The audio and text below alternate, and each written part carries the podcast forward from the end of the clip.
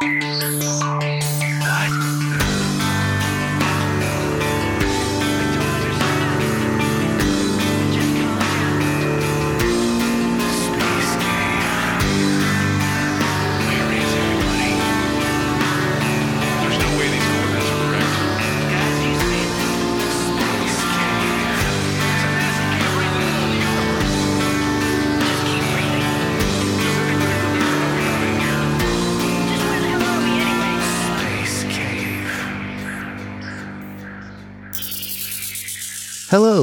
welcome to the Space Cave, a big warg to all of you space burgers out there. We're back, recording again out here in the furthest reaches of our known universe, safely tucked in a little cave, away from all of it. It's been a little bit of a hiatus due to um, a cold I had that was making my voice kind of weird. If you listen to the recent uh, Patreon episode, which is well over an hour long of me just solo. Didn't really expect that to happen, but um, check that out. Uh, my voice is a little odd in that, but I feel like it's back to normal now.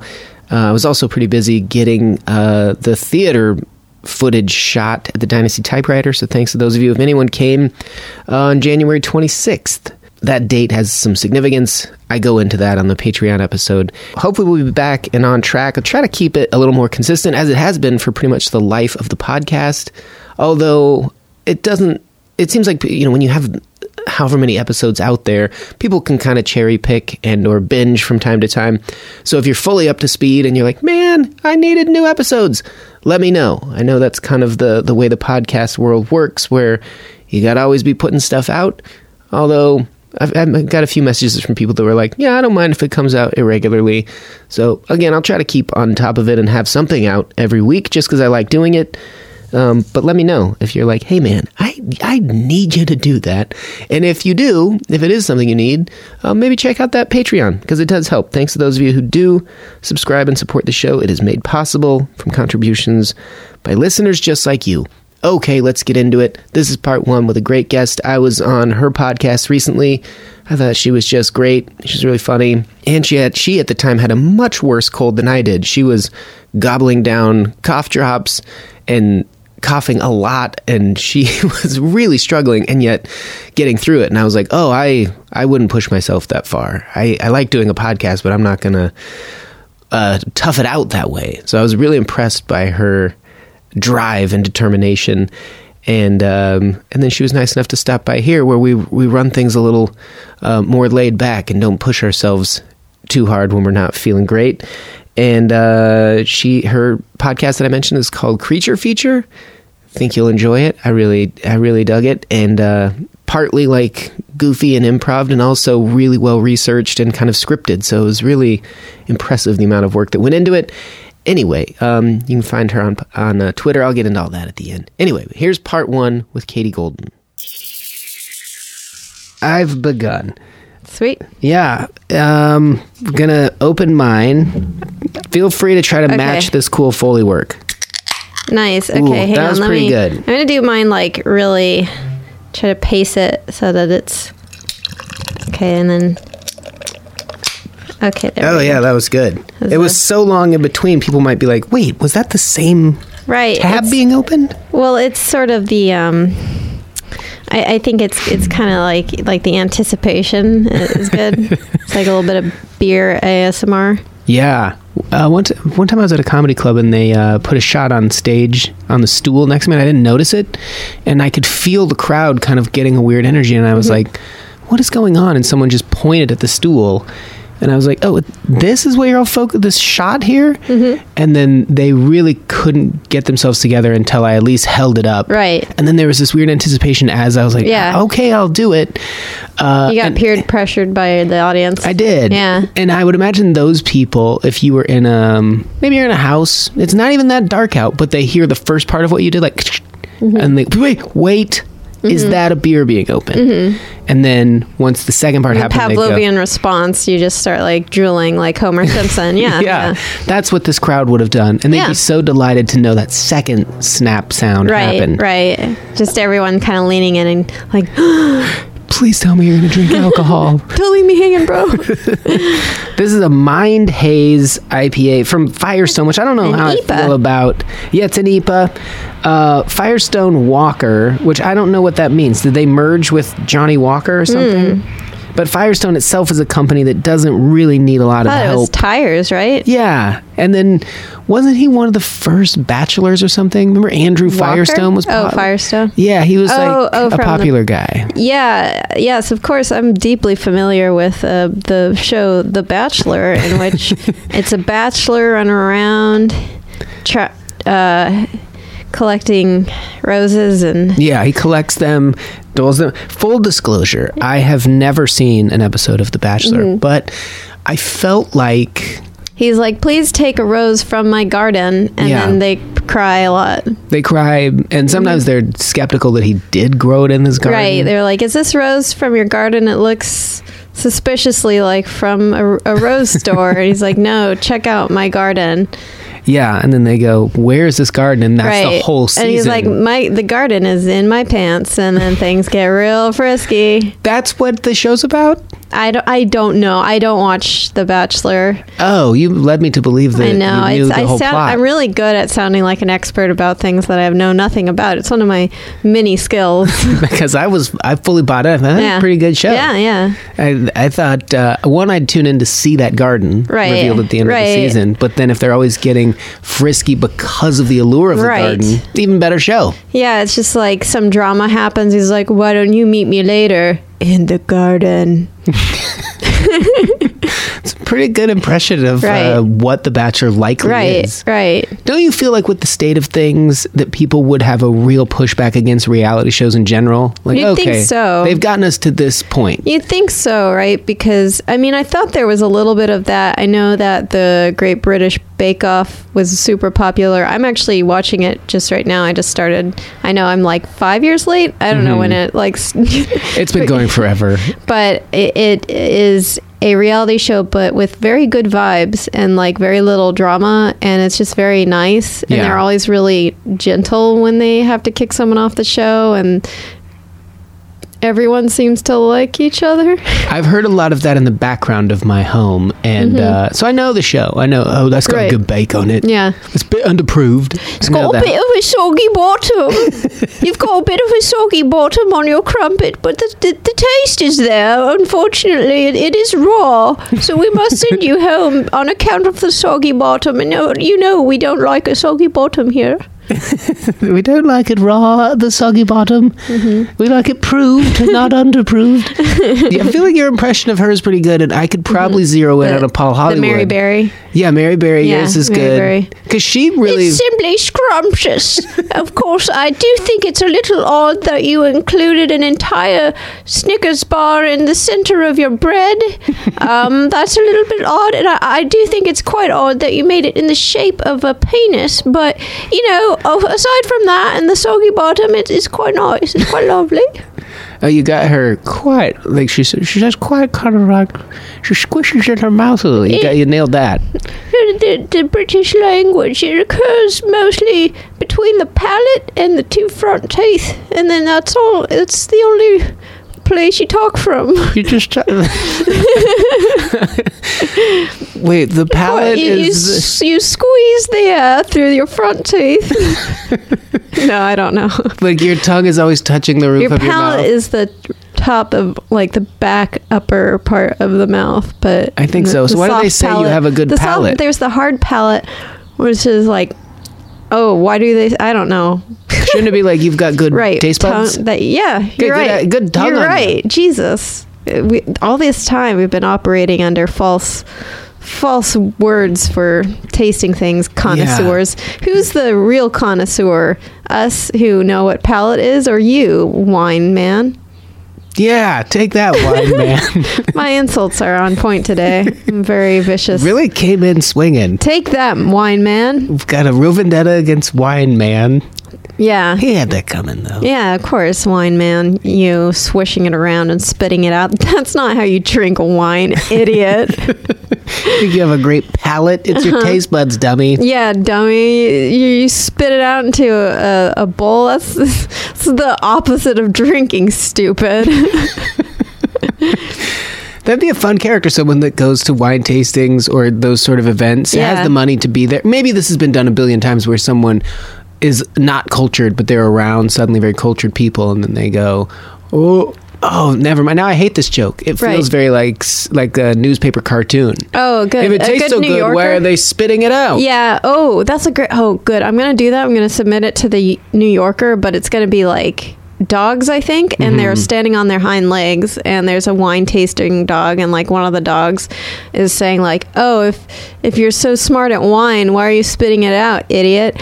And but there's no explanation for why they're dogs. I like that they're smart at wine. Mm-hmm. They're not just like If wine connoisseurs. They're don't. Good at wine. smart at wine. Sorry, what do you think the definition of connoisseur is? Being smart at something. Smart at wine. Yeah, smart at math. Yeah. Uh, I think i what I'd add to that cartoon as well is one dog, and he's definitely got at least a monocle, if not a pipe, Oh, yeah. and like maybe Oh, even on. spats on his little feet. Spats. Good. And he's really got his nose in another dog's butt. Uh-huh, and then he in there. Hears the guy that's smart at wine, or uh-huh. that's being yelled at. Good. Yeah. And then he kind of cocks an eye, like, "Oh, "Would you believe it? They're so uncultured."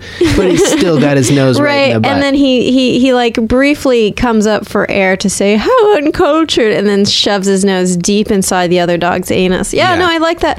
I, the, I think the key to cartooning is these sort of like, uh, I actually took a cartooning class a long time ago, uh, and w- the the key thing that you need to know is like um, using easily readable symbols for the reader. So the spats represent. It's a really easy to pick up on visual cue for the reader to see this is a dog Yeah. of culture. Now, and you juxtapose that with the dog nose deep inside the asshole of the other dog, and that's an that is signaling to the reader that the dog's face is in another dog's ass. And Yeah. um yeah it's good it's good to have those kind of like quick at a glance symbols in your comics. And that's a successful new yorker comic I believe uh, it. I think formula, you're yeah. smart at comics. I'm I'm a yeah I'm good at comics bad at wine apparently because Hmm. I don't spit my wine out like an idiot Gotta spit it out. if you're tasting it wrong, you're all up in the front Mm-hmm. of your palate, being British. You gotta get back there to the back, let it hit the roof of your mouth. That's where the, palate is. Mm-hmm. Well, there's the soft palate that's like way back in Yeah. your mouth that if you try to touch, you might kind of gag a little bit. And then Yeah. there's the hard palate. Mm-hmm. Um, I think, yeah. Actually, now that I think of it, I'm not as super. You'd think I'm really good at naming all the anatomical structures of the mouth, but not not really. it's like my my one weakness. Well, yeah, when you your your degree is in or your history, your background is in overall biology or what specifically? It's well, so I got my degree in psychology, and I took. This sounds really stupid, but I took a bunch of evolutionary biology classes, and I was as a uh, little baby in college. I was like between on the fence between doing evolutionary biology and psychology, and I didn't know which to do. So I did psychology because it allowed me to take a bunch of evolutionary biology classes, and because they were about behavior, I got to count those towards my psychology degree. So my background is about synergizing and laziness. Um, and then when I uh, graduated, I did some work for the uh, evolutionary biology department. I, I made some educational animations. And Where did you go to school? Harvard. And you did do animation, so the comic thing was Yeah. something you were. So you Yeah. had three kind of interests: Yeah, yeah. drawings, Drawings. knowing what makes people tick, Yeah. and then also like, when the heck how did we get here? Aminals, yeah. yeah, exactly. And I did with the animation. I took like a scientific animation class and did some. I did. I also did some educational stuff for the psychology department, and then I did some for the evolutionary biology department, where I showed like the evolution from the fin to like terrestrial feet, which was fun. And then after college, I worked for a um, media company that did animations for pharmaceutical researchers, which was interesting. I learned a lot about medicine, and I also got very depressed. At what you were doing or the way they target it, like what they're all about, what they represent? a little bit of that. Mostly it was just like an insane amount of work. So it was like doing, like, I would do animations and um, help interpret like storyboards and talk to science writers. And that, that was like fun, but it was also like sometimes the hours were insane, like 60 hour weeks, which was driving me slowly insane. You've already mentioned your Um, desire for synergy and then additionally laziness. This yeah. feels like it's not really Sleep hitting that im- second part. Yeah, sleep is important to me. Um, I enjoy getting a full like ten hours of sleep. no, but yeah, I, I I appreciate having sleep and having my evenings free to like you know look up pictures of gross parasites. Um, but like That's uh, what you're into now? Or you've always been? always but uh, yeah and, and so i would do the uh, there was also a little bit of like learning some i mean I, I would say that because our educational materials were for um, researchers there wasn't a whole lot of the like we're going to market this pill towards some some people who probably can't afford it. Like so it wasn't too much of that although i did learn a little bit about some of the you know not too pleasant underbelly of the pharmaceutical industry like stuff about um, how basically if you have a patent on a drug you can and your patent's about to run out like if you can convince uh, the FDA basically that you are now using this drug formulation for a different um, to treat a different thing. Like say you have uh, a drug that treats um, depression and then But you now it but- works for gout. exactly. Like now it works for um, postpartum depression. And then so you can kind of extend your patent on that. And i think that is not really in the spirit of invention necessarily. Um, and yeah i think it, it there was a small amount of that but mostly it was just like also looking at things like there there are a lot of like epidemiological things that we had to go through and just looking at how people die and pictures of surgeries all the time. That was actually kind of cool but um, yeah it was mostly the the level of work and then sometimes the content of that work was a little bit hmm, a bit of a downer. Oh, believe yeah, that sounds unpleasant. yeah People discuss those topics all the time, but no one's in there actually. You were in the thick of it. You were Yeah, I guess. Yeah, like, uh, yeah. I, I mean, it, it's like you're you're on one hand you're going through a uh, basically a textbook and trying to replace all the instances of a drug name when it's used in the incorrect uh, context, and you're going through and like reading all about like cancer and, and the horrible things that are going on, and then like the way that this drug interacts with the surface receptors of a cell, which that part again interesting. I, I felt like I learned some really cool stuff about um, how medicine works, and that was cool. But then, yeah, after like the the forty seventh time of like finding up schmadalimumab in the textbook, it got a little bit Is that a weird real thing? No, I, I I added some extra syll- syllables because I'm not sure how Sue heavy they are. Oh, I see. I don't know if I'm like would be breaking some like I, I I don't think I signed any contracts. I don't remember. I'm just generally scared of the pharmaceutical companies Yeah. suing me for everything. That seems reasonable. but schmadalimumab. When I think of psychology, I think of it more as not a soft science, but more, you know, it's less having to deal with cell structures and receptors and things like that. I mean, certainly it depends on um, the track, the psychology track you go on. Like, so for me, I would say my educational background and then my post college stuff was sort of a like hodgepodge of things where I was kind of like at a salad bar of learning and picked the things that interested me, which was maybe not super forward thinking for my career, but it definitely is what I did. and so I What did you want your career to? Sorry to I interrupt a little, but I didn't know. I, I, I just like studied what I thought was cool, and yeah, so like you if, can't. It's easy to be mean or bad. You know, like look Yeah. back and be a little regretful, but you didn't I know don't. it. Well, I actually don't regret it. It ended up working out okay for me, but it was in retrospect like probably not the. It wasn't the greatest amount of foresight, but I, I don't think it was like I I don't. I'm not mad at myself for doing that because I was just like driven by curiosity.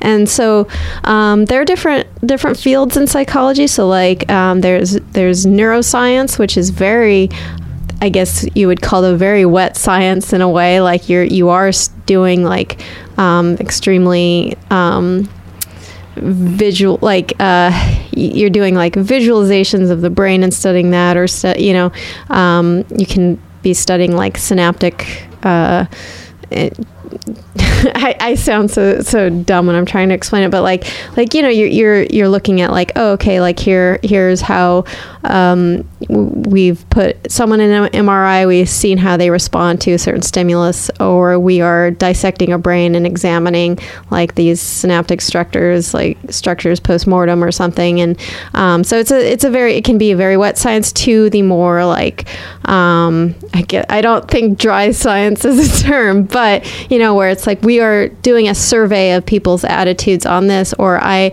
what I did as a lab assistant uh, was like have people come into the lab and then you lie to their faces uh, to get them to do a study because like you can't reveal what like if you're doing a behavioral research study you can't reveal to them what you're looking for because Yeah. that ruins the study so you have to lie and lie So you'd be like, "We want you to try some coffee," and they're like, "I love coffee," and you're like, "It's actually about seeing what idiots will go into that room and drink coffee." I guess that's not too far from it. Like an example, let me see. I had a great. I worked for a really wonderful grad student who had some really, um, eh, like ingenious study designs. But one of them was like, um, me see. You had them eat a pretzel, and then you told them that you were studying the enzymes in their saliva. So you had to collect a saliva sample. But you gave them some water, but it was like a beaker of water, and they could only drink so much of it during the study because, like, you lied to them, said, "Well, if you drink too much, you'll dilute the enzymes in your saliva," and um, basically we would collect the saliva and then immediately throw it out. And then uh, that was my least favorite part because like sometimes people didn't get it all in the vial. So i'd like get this like gross spit covered vial and then toss it out. It's like such a waste. Uh, and then uh, but the, the actual study was to see how they ration their water. So they had like you got these really salty pretzels. These pretzels are making me thirsty. Like i'm sure the my grad student i worked with um, i I would say her name. I don't necessarily want to name call her in case she wouldn't want that, but I, I do. She is wonderful. So, um, but like she was like. I I feel like she watched that episode of Seinfeld, and Yeah. like the pretzels are making me sal- making me thirsty. And she's like, "Huh, pretzels, thirst, huh?" And then like a bunch of equations hovering above her. But yeah, and then so measuring like how uh, how quickly they drank the water, and then we did like a it was a multifaceted study. So after they would leave the pretzel room, then they were accosted by a conspirator who is someone working for the study who was like, "Hey, I'm a psych student. Like, I've got this survey I need to get like like people filled out. Like, and I I really need it done by tomorrow. And like, I don't have that many people. Like, do you mind spending like a little bit like filling out the survey?" And then they would fill out the survey. And so the the what the stu- this sounds completely insane, but what the study was looking for was whether she's trying to connect like how people think of themselves in the future and plan for their well-being in the future and how people empathize with other people. So looking for a connection between like hey yeah i'll spend like 10 minutes on your boring survey because i want to help you. And yeah okay i'll save this water for like five minutes from now even though i kind of want to drink it all now i realize in five minutes after i've eaten five more pretzels like it's gonna you know my mouth's gonna be really dry. So looking at that that connection between like hey maybe our empathy is connected to like how we see our future selves. Like we think of our future selves as almost like a different person. And so if we can plan appropriately for ourselves in the future we also have empathy for others. And um, i'm not sure what her final results were for that but it's a very interesting concept. I'd love to see that with parents. I mean, so many people have not a resentment toward their parents, but I, my mom or dad wasn't there enough, or they were so doting. And e- either way, you could look at that as the parent being gone. Like, I need to make a lot of money to take care of you, but I'm not around much. Yeah. So there's an empathy there in a weird way that's sort of disconnected. Right. The other one being like, yeah, I forced you onto the golf course every day, and I was adamant about you getting up and working out and whatever because I was always there. I had the time, and I thought I was being empathetic. But I, how much was were either of those people thinking about their future self Right. in that equation? Yeah, yeah, that's interesting too because I think there's it's a sort of detached analytical empathy that could be like okay i want to do the like the best thing for this person but i'm going to figure out how to do that basically by trying to think rationally about it which i, I, I do kind of hate the distinction between rational and emotional because i think that there's no such distinction. I think that emotions guide all thought and to say like rational emotion is detached from emotions it's like no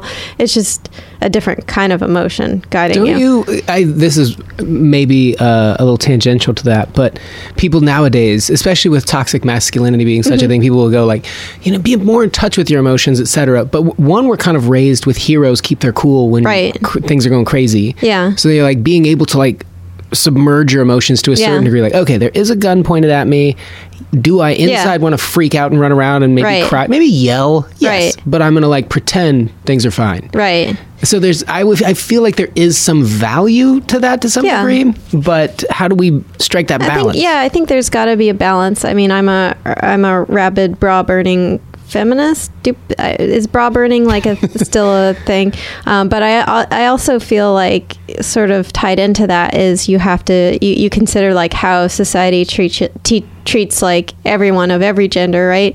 And men, I think, are trained from a young age to have to conform to a certain way, just as women are. And it's, I, I think the problem with the way men are ra- raised is not like it, it's that I think the spectrum of emotions is just narrowed, um, and like you you've got sort of these conscribed uh, behaviors that you're allowed to do. I mean, and then that's the same thing for women. Uh, but I think the problem is that, like, yeah, I mean, keeping your cool can be a really positive trait, right? Like, you are really stressed out, you want to cry, but you you kind of like take a deep breath and then keep going. That's a really good um, trait. Uh, never talking about your feelings Yeah. and never showing any emotion like you are suffering but you cannot reveal any vulnerability. That's terrible and that's really bad for your mental health uh, you know and so i think that really the i guess the best way to think about it would be that every, like first of all emotional ranges shouldn't be defined by gender. That's silly. Like you know that there's Yeah. no evidence to suggest that makes sense. Um, and also just like yeah so you can have you can express your feelings and express your emotions but you can also learn how to work with your emotions in a way that's constructive. So if you're really upset, instead of yelling and, and crying, which you you should sometimes be able to do, like I think sometimes you you know like that isn't always a bad thing, but like if that's the only way you know how to deal with emotions, that that's limiting as well. So instead of expressing it that way think about think through like okay like right now i'm like you think about your you're introspective right? You're thinking okay i'm really upset right now and i want to cry. Why is that? Why am i feeling this way? And, and you can talk about it with someone. You can have an internal monologue of like okay i'm really upset. I'm sad. Why am i sad? Well you know someone like you know someone i thought was my friend like betrayed me of course i'm going to feel sad. That's okay. Like that's that i should feel sad about that. And then you you maybe you your response is to cry.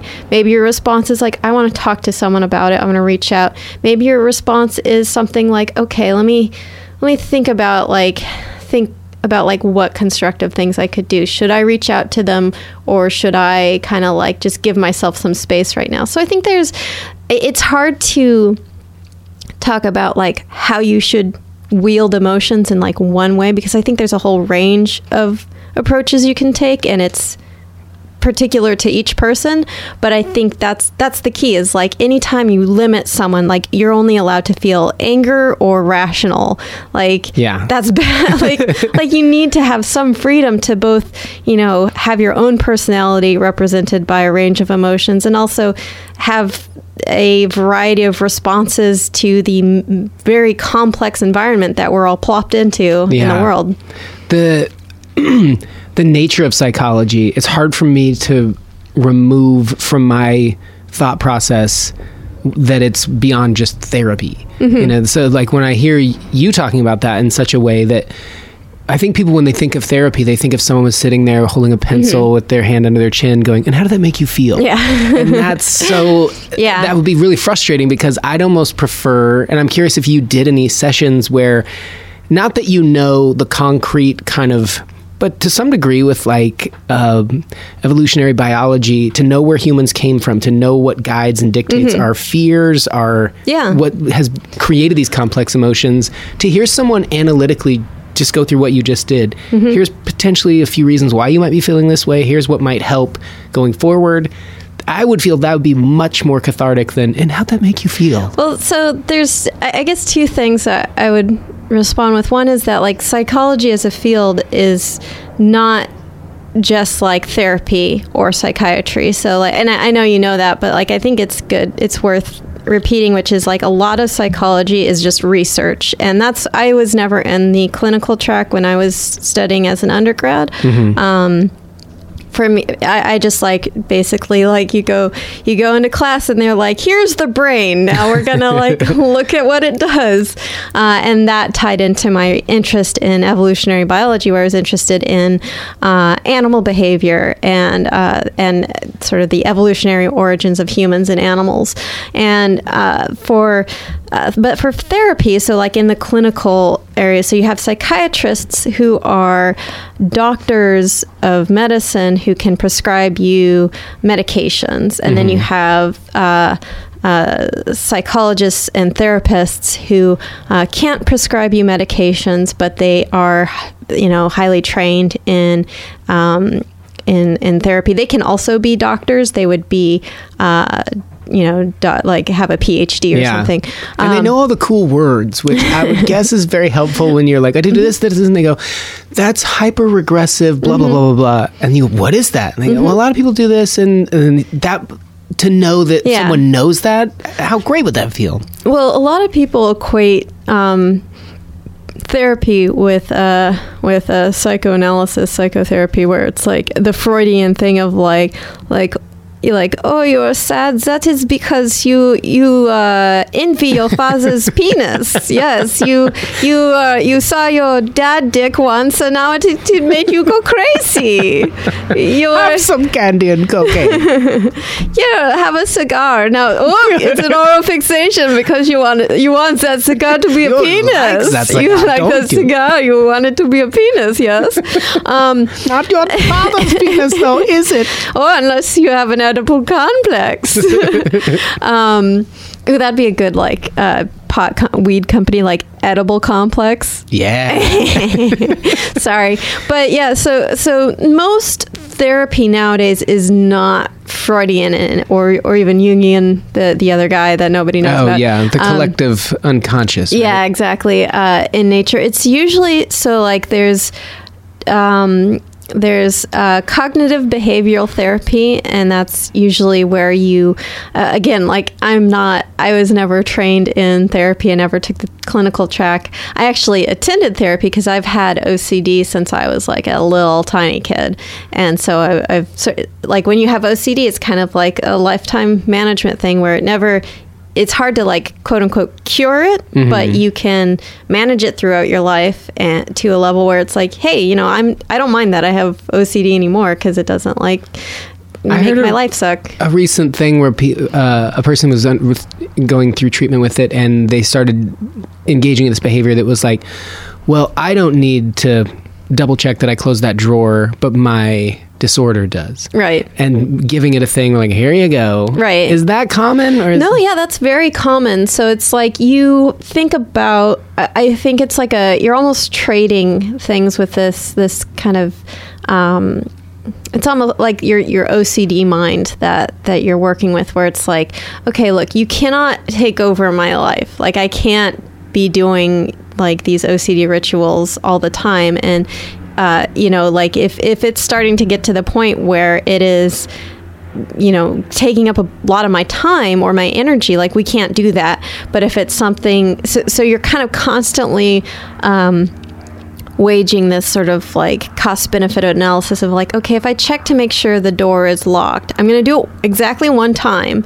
We can't go back and you know you'll have to be happy with that. And I, think like there's some certainly like i'm sure like some treatment plans that would disagree where it's like okay you can never like give in to the ocd behavior because that just strengthens it. And that's there's some truth to that but i i do also think that just for the stress level of the the person with OCD, it is kind of it is I think empowering a little bit to think of it as a negotiation because then you're not so like I have to crush the OCD and, and stop. It's like okay, look, you're trying to keep me safe. You think that to keep me safe, we've got to check to make sure the oven is turned off like five times. I understand. Like you're trying to protect me. And that's Yeah. that's nice of you.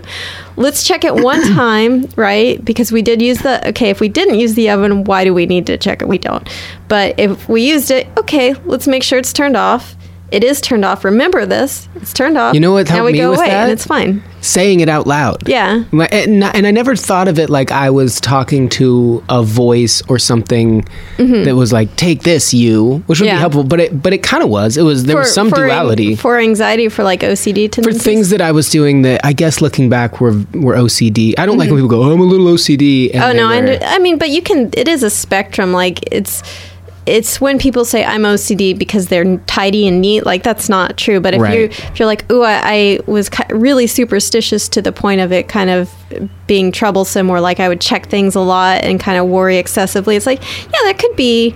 Like I would do stuff like that. Yeah, and I would yeah. do things where if we were driving, especially as a little kid in the passenger seat, I would be connecting lines, like all the mile markers, back Yeah. and forth across for yeah. hours, it felt like, And and, going you- like, please stop doing this. And you were compelled to do it, and you felt uncomfortable when you didn't do it, and you kind of wanted not to do it. And more so, like when I was doing it, I'd be going, I wish I wasn't doing this. Yeah. I wish I'd Yeah. stop. And then Yeah, my brain would would kind of go, let's do a couple more. Yeah, that's like I would say like that's somewhere on the spectrum. Yeah, of like uh, I I don't when I say spectrum, I don't mean the autism spectrum. Yeah. That's a different thing. But the OCD spectrum, which um, is not, I, I don't know if that's like the common lingo for it, but I don't know how else to Yeah. Describe it. But yeah, I think yeah, it, it's. Um, it is a kind of negotiation, I think, a little bit of a, and you kind of want to like think of it as not your enemy, but like a part of you that's trying to protect you, but is ha- is overreacting a little bit.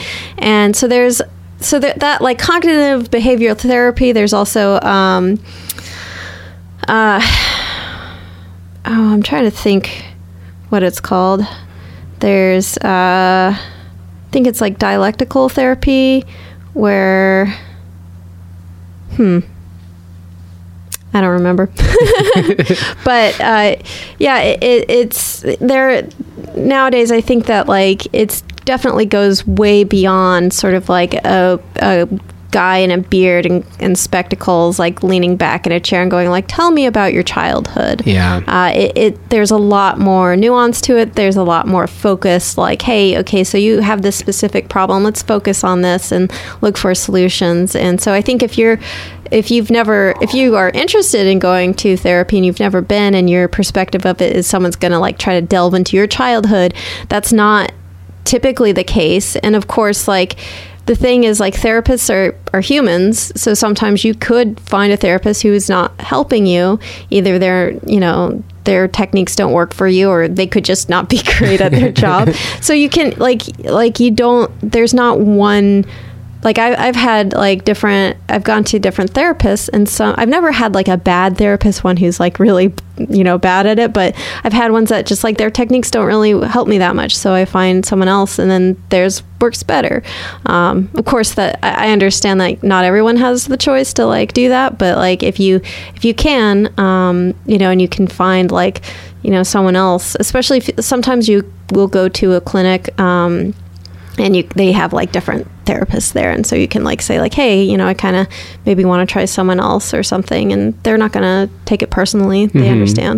So yeah, I- I mean, I think it's it's much broader than just the the kind of Freudian thing, which really is not used that much today. Uh, and it's you know, there's also um, I think a lot of people have the sense of like medication is a uh, alternative to therapy, and I would say the best use of medication when it comes to mental health is as a supplement to therapy where it's Yeah. like uh, or vice versa where it's like you use them hand in hand you use the medication to help you get over those like initial roadblocks or to just help maintain your stress levels but then the therapy is really important to learn uh, coping skills and Yeah. sometimes like a psychiatrist will both prescribe medication and give you like cognitive behavioral therapy. Like I had a psych- psychiatrist who would literally like teach me meditation techniques. So there's a lot of like just kind of these like holistic approaches where it's like, no, I'm not just going to like throw medication at you. I'm going to teach you how to meditate too. uh, so yeah, I, I I would say that it's definitely goes beyond the stereotype of what therapy is, and so it's always something worth checking out if you have. I mean, personally, I think everyone should. There should just be like how there are physical checkups. There should be mental health checkups Yeah. where on everyone just to help you out. Like we have the ability to do it, but it's. I think it's still so stigmatized that people think like, oh, well, there's something wrong with me if I have to go, and I, I just really reject that perception. Um, to I'm curious about that thought too because if everyone there's an assimilation aspect, I suppose, where like when we're out running wild, you know, free of all of our introspections, that we can get really off track of what the norm is. And then mm-hmm. how do we define it where like, hey, hey, you're operating outside the bounds of maybe you're a sociopath and you're hurting people, or maybe mm-hmm. you're just a little schizophrenic and you're yelling and mm-hmm. you're we we'd go, that's not helping anything. So do we want to assimilate people so that everyone has a job and they're in the system working and hustling away? Or do we want it because we kind of intuitively know Trust me, I was you yelling at the clouds. Mm-hmm. It didn't feel good. I didn't get anything. I didn't enjoy life. So Yeah. let's get you back over here where you're medicated, you're going to therapy. I, I, I can see both sides of it, where some of it is Yeah. like, be more like us, be more regular. And yet the other side, which makes way more sense, is you're outside the bounds over there. And I know you think it's great, like putting paint all over yourself and running around naked. Right. And maybe you live in Joshua Tree and that's the norm.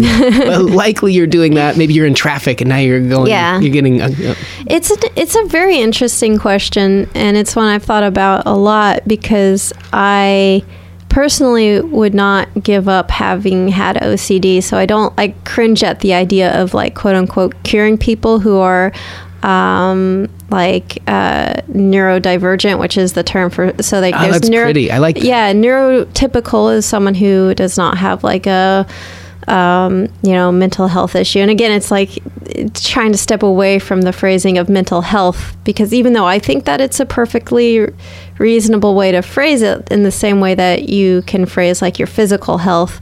It does have the stig- stigma of like oh but then you are mentally unhealthy if you aren't. And especially for things like autism which is not like a, a mental disorder but a just different kind of brain it's like having that term of neurodivergent is really nice because it's like hey that kind of sums it up without having that weird stigma.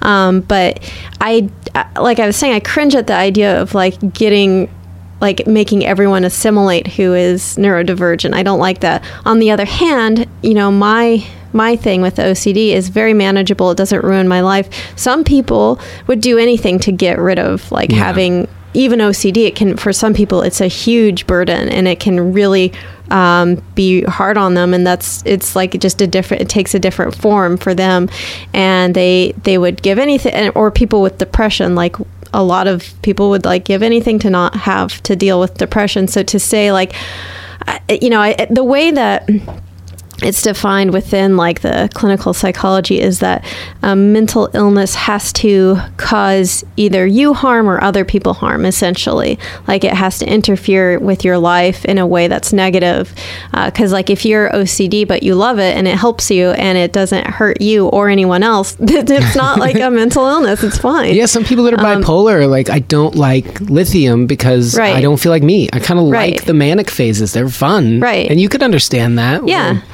As long as as long as they're not like act like sometimes it's like you can have someone who doesn't want treatment, but then it turns out it is harmful to them or other people. But but then you get to that gray area of like, well, how do you define that, right? Yeah. Of like, what does that actually mean? Does it like is simply the act of not conforming to a society harmful? Um, like for a guy that's like yelling at the clouds, I'd say I don't know if that's really harmful. If he's happy, he's not hurting anyone. Maybe the clouds' feelings, I don't know. but like, um, you know, if someone is, I, I mean, like, there's a, oh, I shouldn't say this because I don't know his name, but there's like a famous artist in LA who I believe has uh, schizophrenia, and he ha- is. Um, I mean, he's a renowned, world-renowned artist, and he has the resources to have like a home and and like wealth, but he kind of just rejects that, and he like um, like is without a home by choice, which m- many people who are homeless aren't there by choice and i don't want to like simplify the issue like especially like people with mental uh, illnesses or who are neurodivergent who do not have homes I'm going to title this episode "Katie thinks all homeless people chose." it." oh god no please Sorry, no I had to. but so, so some some people do and is that wrong like is that harmful uh, is it is just the fact that you see someone who is looks like kind of different and is acting a little different from you and maybe is wearing strange clothes and walking around and you feel slightly uncomfortable does that actually merit like changing them like forcefully Yeah. changing them i don't personally I, I mean obviously that's kind of a leading question i clearly don't think that like I, I think that there But the state doesn't either. Like a Right. 5150 being someone committed to like a mental thing has to be threatening. They have to be Right. doing something illegal. If you and I call and go, there's this person, they're clearly cra- crazy. Right. Are they doing anything illegal? Right. Are they threatening you? Well, no, but it's please help them. Can't. We cannot institutionalize someone against their will. And people have very Yeah. mixed feelings on that. I mean, my my caveat to that would be while that might be the co- codified version of like what the state believes, I think the actions that law enforcement takes can and like the you know the the government takes against like people who are homeless is very different from that like codified Yeah. like oh you can't forcefully but you can do things like uh, do a lot of like law enforcement or like say you have an encampment of people who are homeless and like someone calls in it's like hey there are these people that make me uncomfortable and then they go in and they're like okay you got to clear out or something so or like there was one oh i forgot where it was it might have been in the in Northern California somewhere. Uh, I, I'm really bad at remembering locations, but like they had paid for a bunch of boulders to. Did you see this story? No. Like, like there were uh, people who were homeless who were sleeping on like the sidewalk, you know, and like there's no incidents that I know of. It's just like people didn't like them sleeping there on the sidewalk, so they like like bought a bunch of boulders, quote unquote decorative boulders, and sat them on the sidewalk so people who are homeless couldn't like sleep there. And that was like their solution to it. And I think it's it's kind of, um, you know, I mean, on one hand, like I.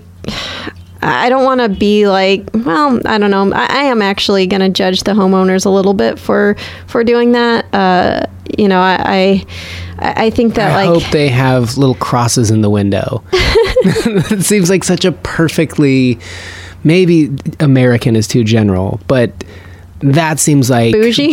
yeah, we're just such a society of that. Half of little kids look out the window and go, "Mommy, we have an extra blanket. Why don't we help that kid?" I think Right. that's the nature of a lot of humans. Right. We start out pretty empathetic. Yeah. And there are studies that back that up. Like children will, when they're hungry, they will give their food to other people that are showing signs of hunger Mm-hmm. from very young ages. So I think that p- human beings, because we, our success evolutionarily speaking, has been to form communities and societies because we're not the biggest, we're not the strongest, but we are the smartest and we can like form these collectives and work together to succeed.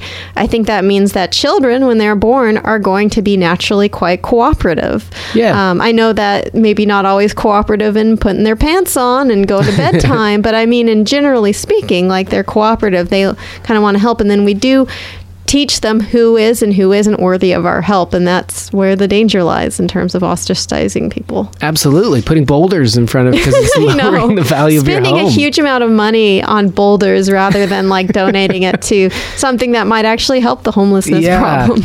that's the worst Yeah. band aid Yeah. in history. Oh, there's a boulder, much less ugly than a human being.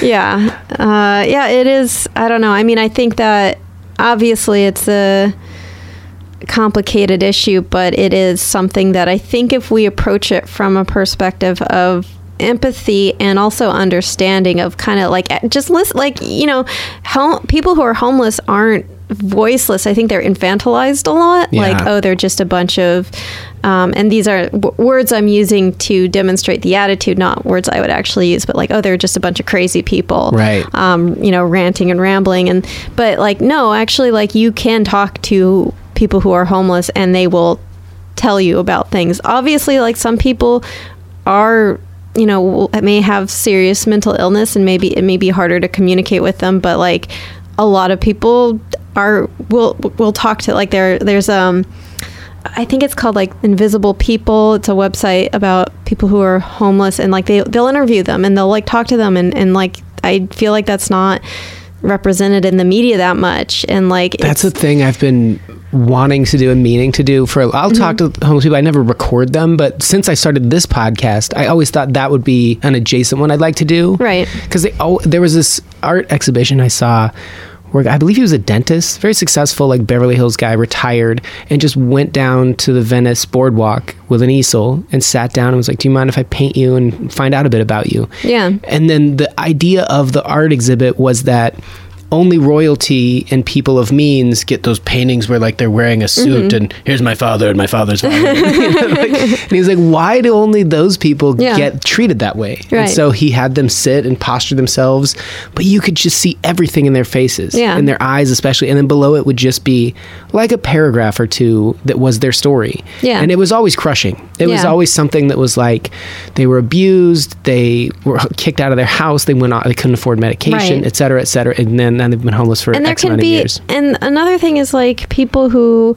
like have um like drug addictions to drugs like it's framed as a personal failing so they deserve whatever rather than like a health issue like this is a physical and mental health issue where you know you have a, a a drug that literally hijacks your brain and your body and we like it's easier to understand that i guess when it's the opioid crisis and like you know martha down the street ni- nice kindly soccer mom martha like suddenly succumbs to an opioid addiction and you're like oh okay like this is the opioids thing. But then it's like well then the person like on the street who's suffered uh, an addiction to drugs like it's, it's a similar thing going on Or like- alcohol. or alcohol yeah. Yeah. which is a drug technically and like you know to say that like oh you know it's like there's a fine line between like someone who has alcoholism who's functioning who's wealthy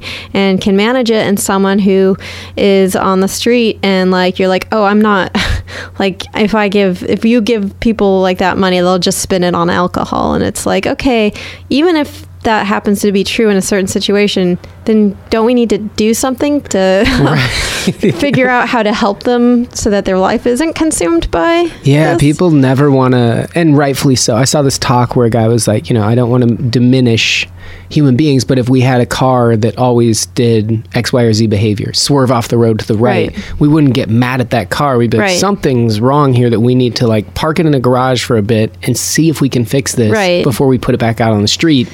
And obviously, we don't want to look at people No, that, like people aren't cars. I mean, unless like what? Well, I mean, there was that the Pixar thing. Yeah, I've but seen the when you think about, but like the anatomy of those cars, right? Like, what's going on inside the car? They is- reproduce somehow. well, right, and like, what's what is it like? If you open a door, is it just organs inside like like the, the do you see like the back of the giant retina and like the the Yeah, optical eyes nerve running through the car and like a brain like what But think of how closely we've made cars in some regard. Like they can sense what's in front of them now and slow down.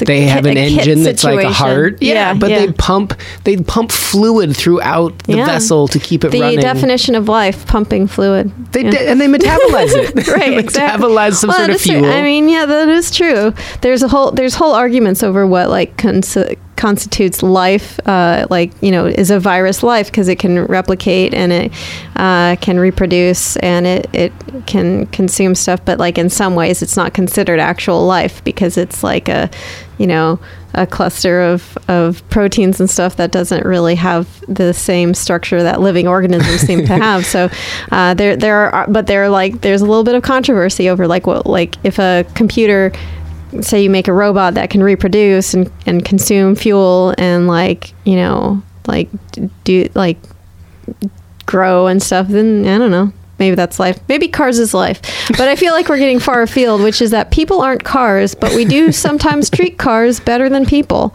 and blame cars less for things. I mean Yeah. because there, it is true that our brains are complicated and we i think that the obviously like obviously uh, our our own self will is a complete illusion but no, no i mean i mean it is it is complicated and stuff and we we have our personalities and our wills and our and like that's not to say like you're never ever responsible for your own actions. Like okay yeah sure like we make an action like you're responsible for that. But what does it even to say like oh you're responsible for your actions it's like okay i mean like if i walk outside and i w- i'm walking on the sidewalk and i kind of like trip on a rock and fall in the street and a big bus hits me and i go flying and then another bus hits me and i go flying. And it's really comical.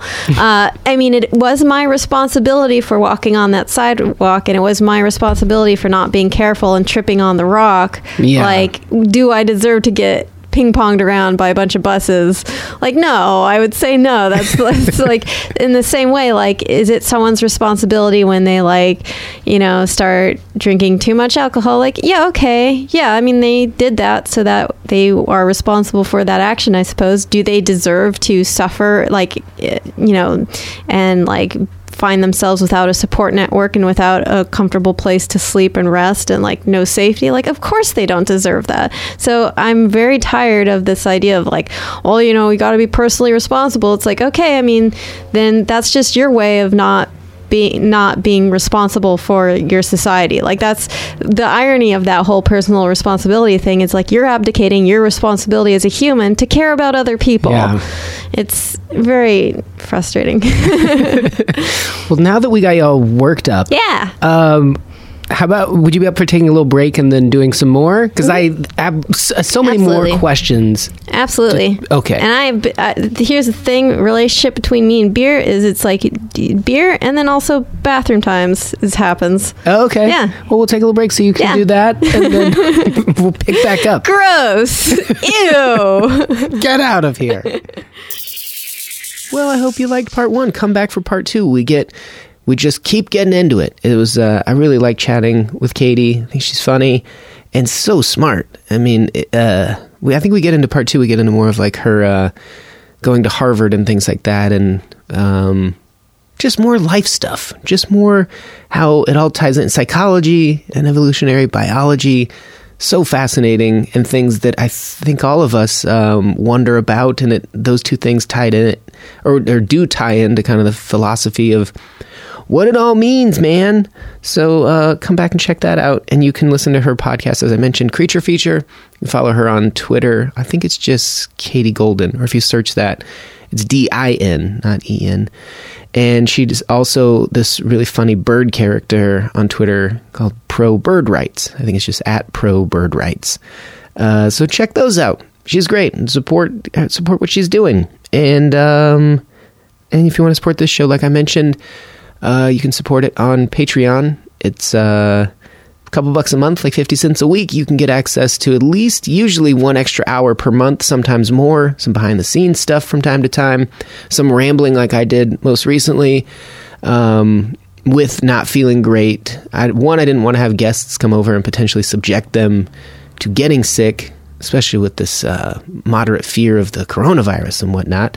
And two, um, just I don't know that I felt up to it. Whereas sitting there by myself and doing uh, a solo episode somehow made sense. So uh, we get into the the death and also uh, sur- surrounding circumstances around uh, Kobe Bryant involving the sexual assault in 2003. If that's of any interest to you, might like that episode.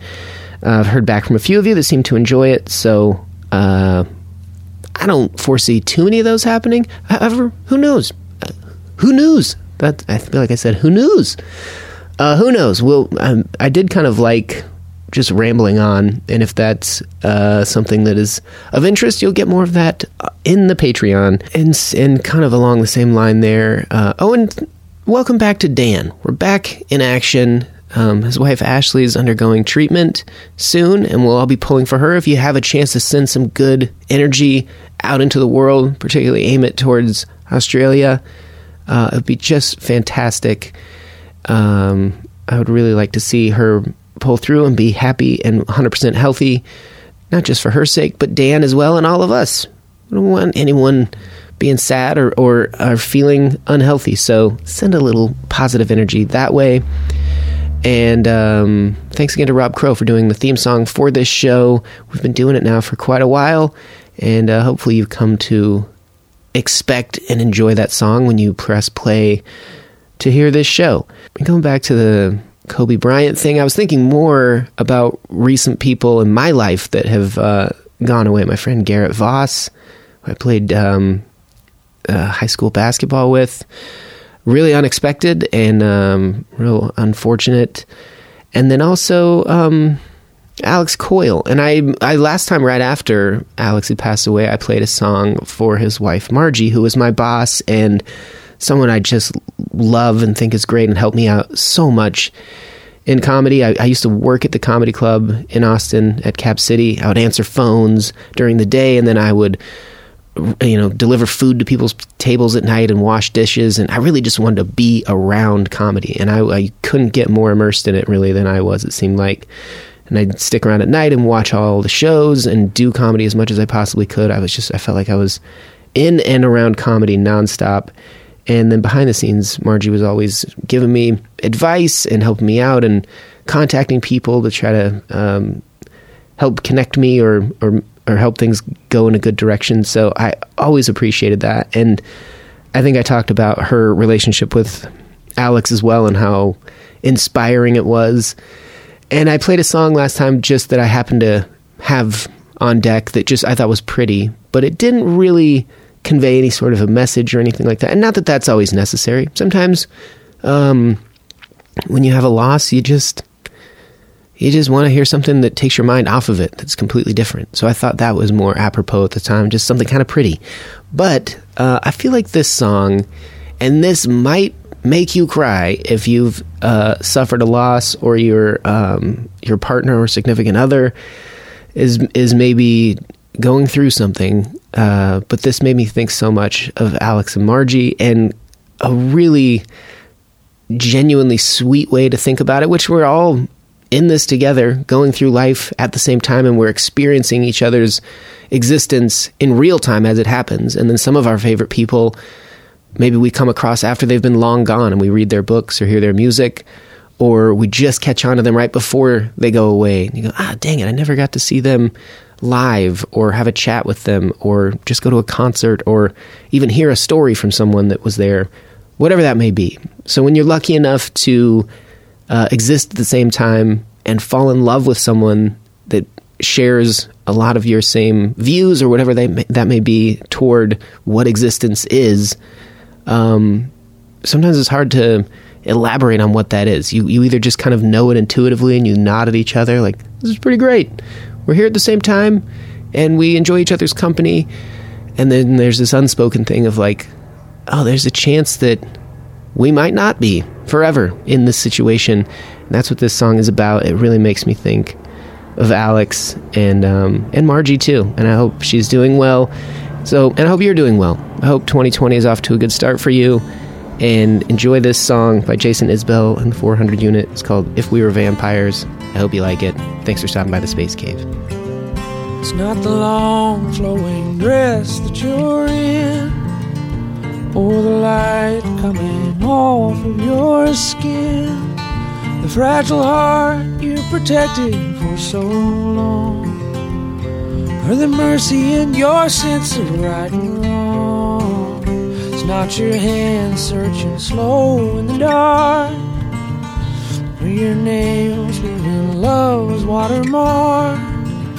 It's not the way you talk me off the roof. Your questions like directions to the truth.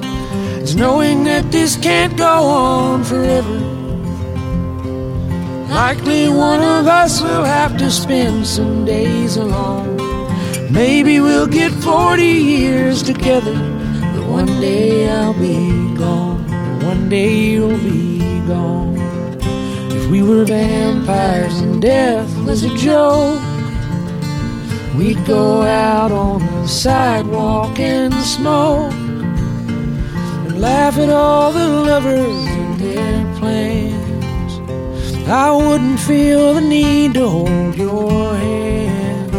Maybe time running out is a gift.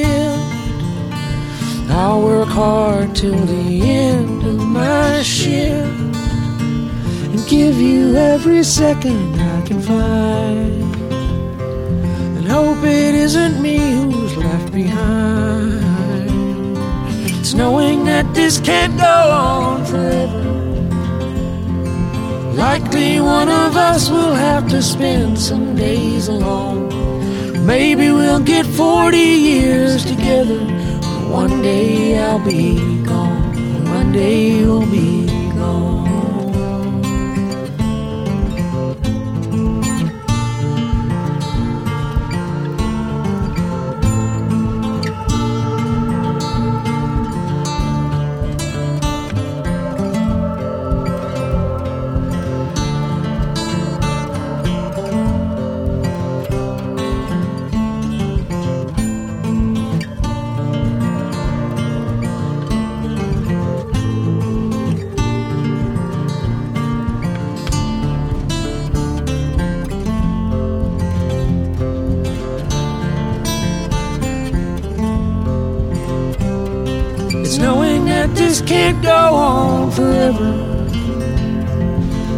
Likely one of us will have to spend some days alone.